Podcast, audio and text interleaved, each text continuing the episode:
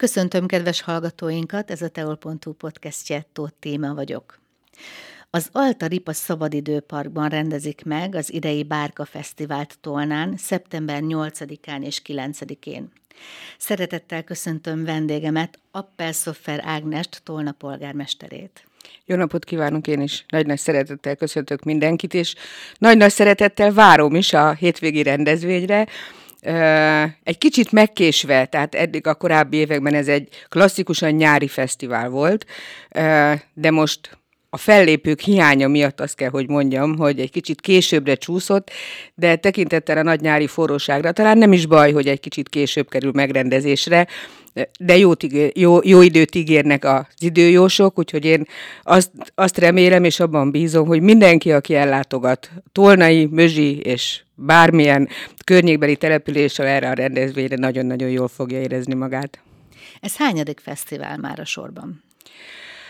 Hát ez még a rendszerváltoztatás előtt kezdődtek a nyári fesztiválok, először nyári fesztiválnak hívták, aztán Telena fesztiválnak, és most néhány éve Bárka fesztiválnak neveztük, hiszen a Tolnai Dunán, vagy hát a Tolnai Holdunán van egy bárka, és azt gondoltuk, hogy, hogy Tolna egyébként is a vízéről, a halászatról, a halevésről, a halakról és a bárkáról is híres, így aztán a nyári fesztiválunkat Bárka fesztiválnak neveztük neveztük el körülbelül tíz évvel ezelőtt. Köszönöm, hogy ezt elmondtam, mert rá szerettem volna térni, hogy miért is bárka, de hát megkaptuk a választ. Milyen fellépők lesznek? Honnan hívtak fellépőket? Hát mindig nagy-nagy fejtörést okoz, mert hogy az én tudásom, vagy az én ízlésem nem feltétlenül korszerű már ebben a világban, és nyilván szeretnénk fiatalokat, és idősebbeket is, és akár nyugdíjas korúakat is megszólítani, úgyhogy igyekeztünk olyan programokat összeállítani a Tolnai Kulturális Központtal, hiszen ők a rendezvény szervezői, akik minden korosztályt meg tudnak szólítani.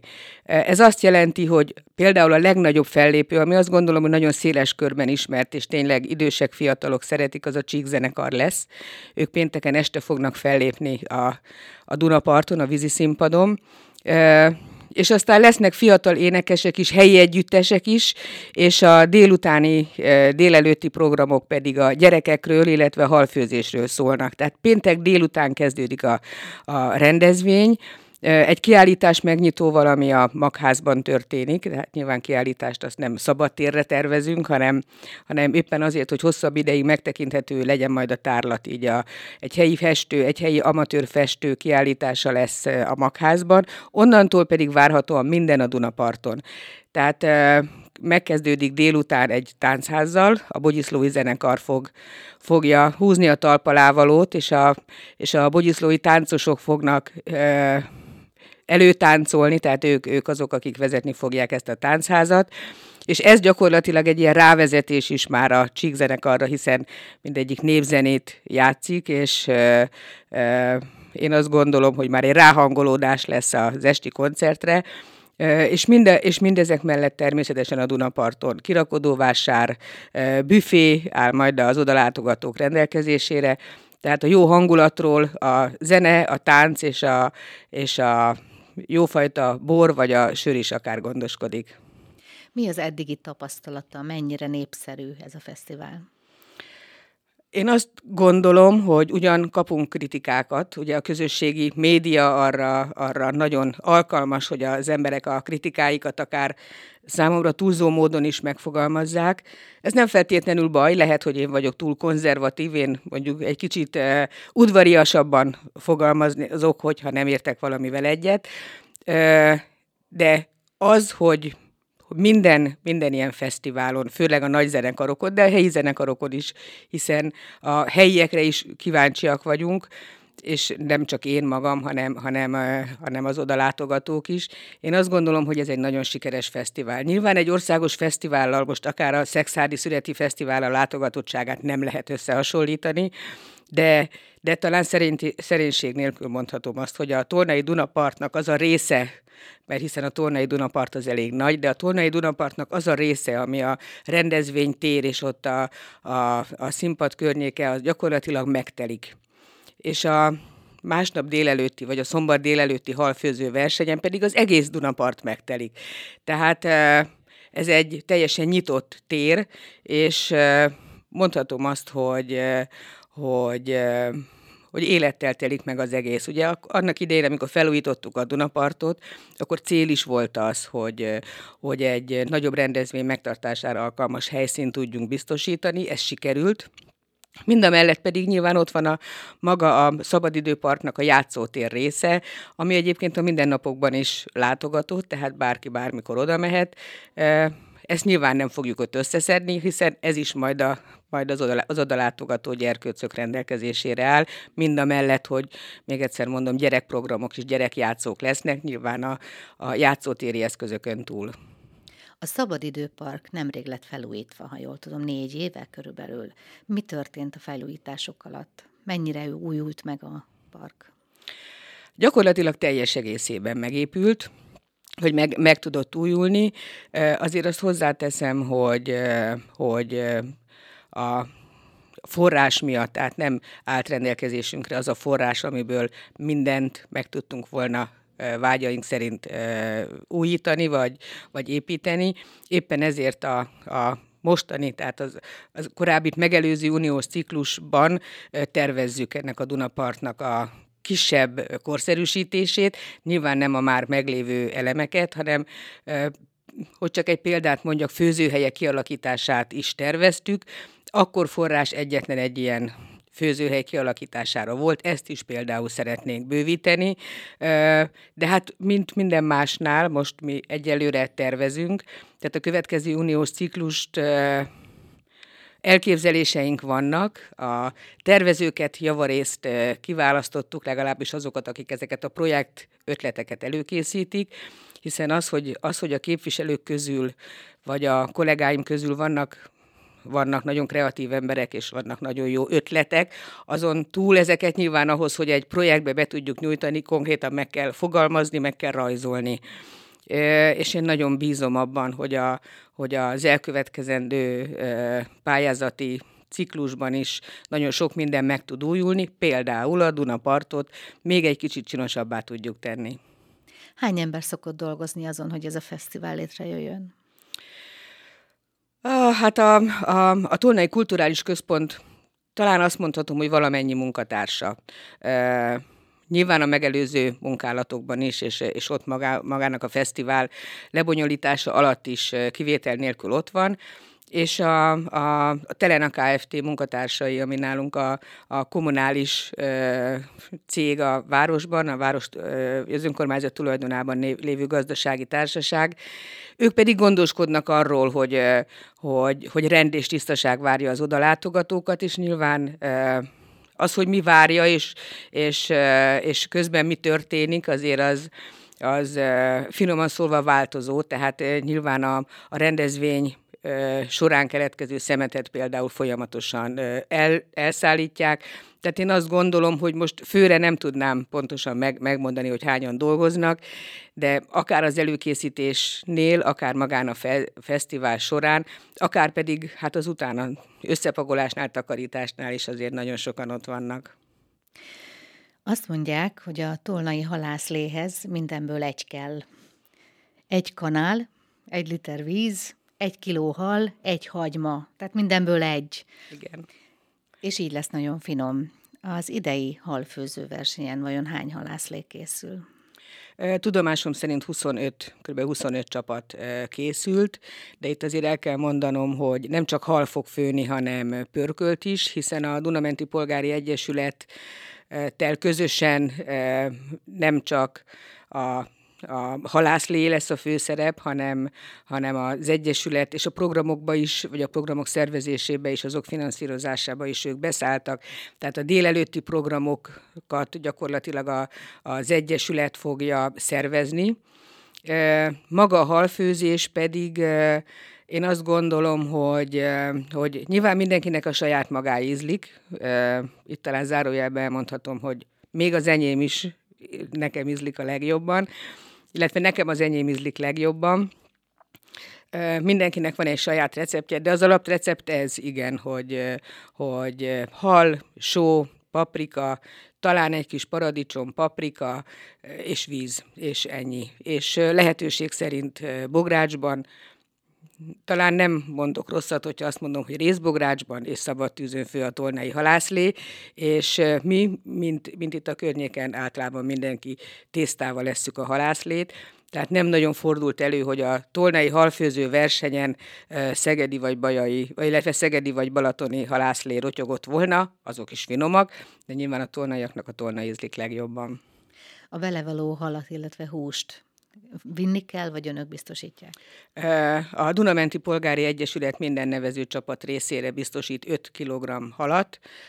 Nyilván, hogyha népesebb a csapat, és úgy gondolják, hogy ez az 5 kg ez, ez nem elég, akkor, akkor ők hoznak pluszban halat de hát én bízom benne, hogy, hogy nagy bográcsokban és minél több bográcsban fog a halászlé rotyogni szombaton délelőtt.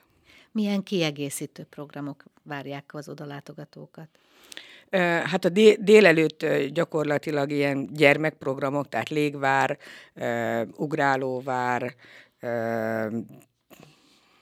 Csigabiga Alapítvány kutyás mentorálása, arcfestés, sárkányhajózás, kézműves foglalkozás, fajátékok, és sárkányhajózás egyébként délután, illetve az esti időpontban is meg fog jelenni, hiszen a korábbi évekhez hasonlóan egy ilyen fákjás felvonulás is lesz, sárkányhajós felvonulás a, a Dunán. Nagyon sikeresek egyébként, tehát azok a sárkányhajó egyesületek, amik a városban működnek, ők rendre a rendezvényeinken részt vesznek, és nagyon szívesen mutatják be az ő tevékenységüket.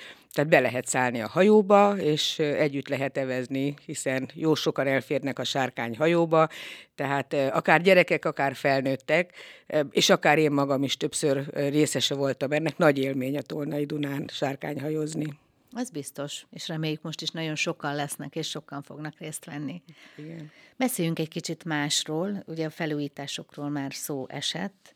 Nem sokára a Városi Bölcsöde átadó ünnepségére is sor kerül.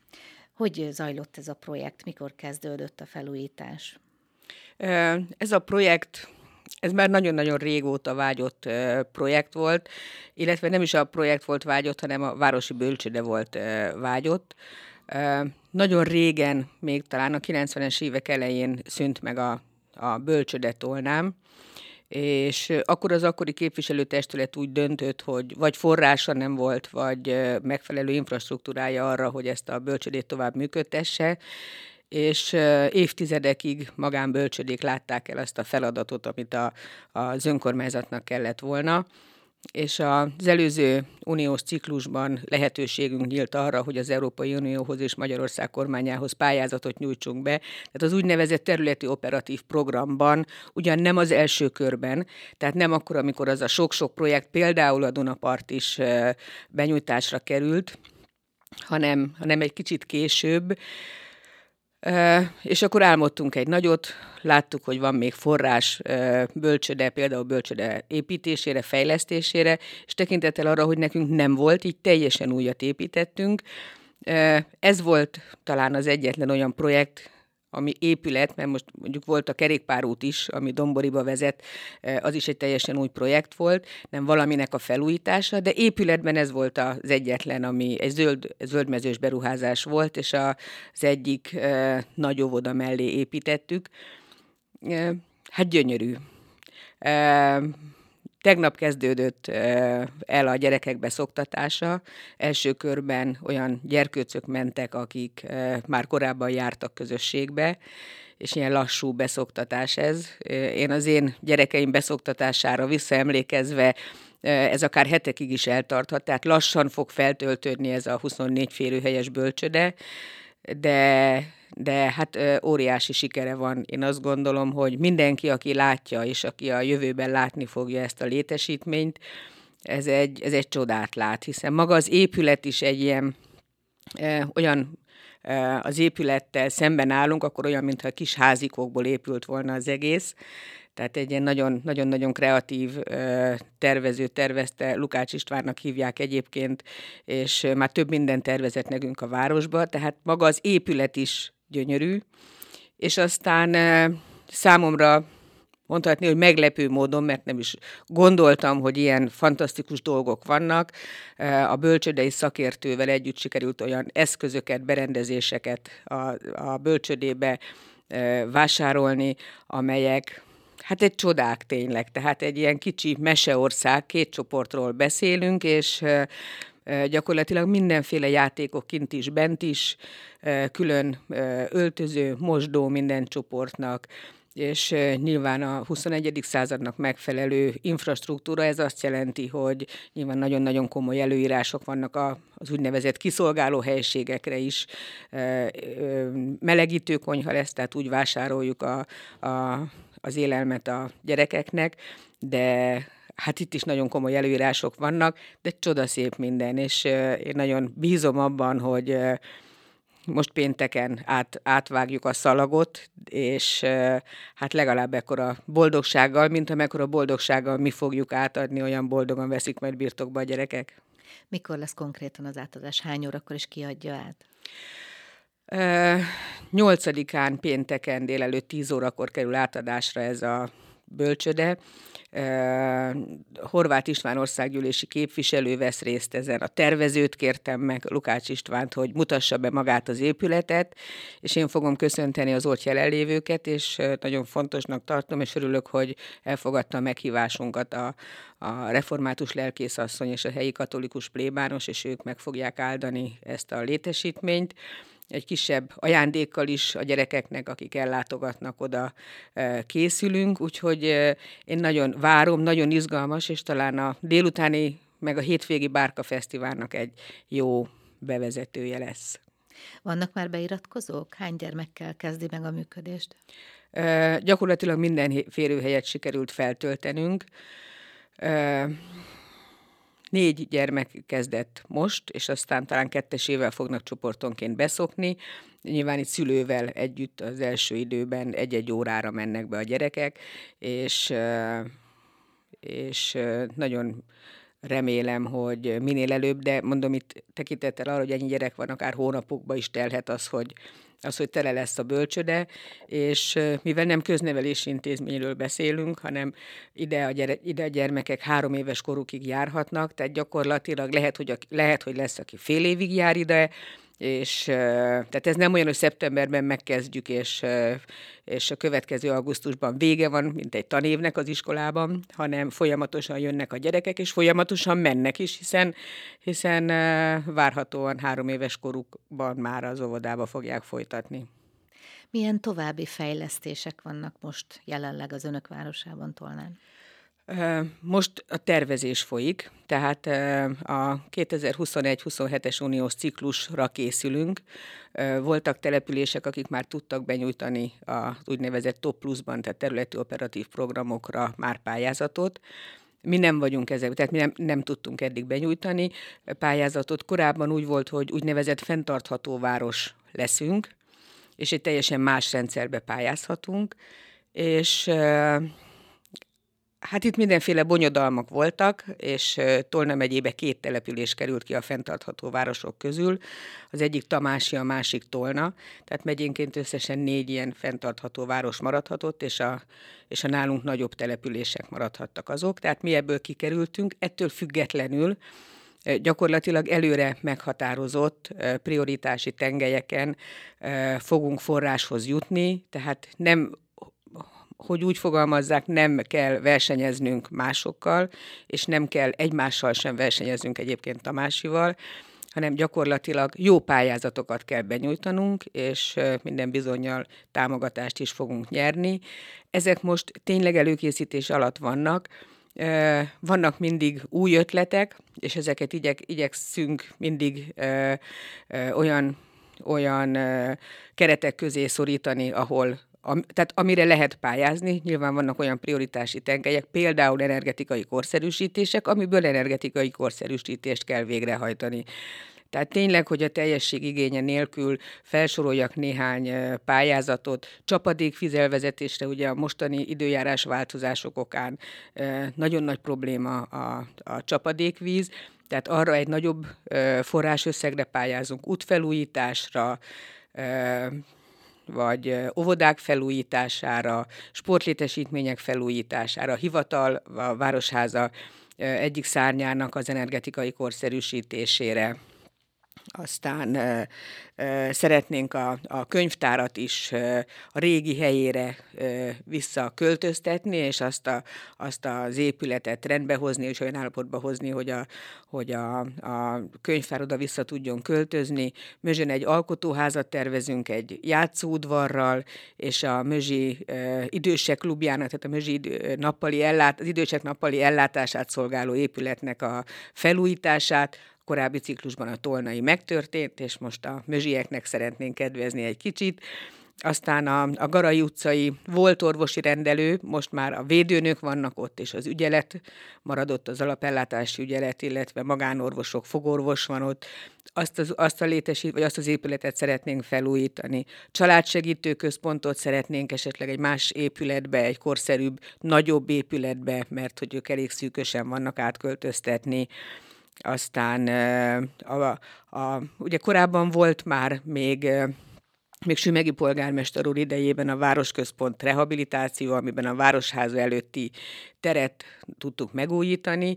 Most egy kicsit egy másik városközpontot, az úgynevezett Szent Háromság teret, illetve a Szent István teret szeretnénk felújítani, és ezzel együtt a, a az 51-12-es út, tehát a városon átmenő főközlekedési út melletti buszmegállóknak egy egységes tolnaias, mözsies arculatot kialakítani, iparterületet fejleszteni, piaccsarnokot építeni, tehát rengeteg ötletünk van, nem is feltétlenül van meg mindegyiknek konkrétan a helyszíne, tehát nem döntöttük el, hogy melyik árkot fogjuk felújítani, és melyik utcát fogjuk felújítani.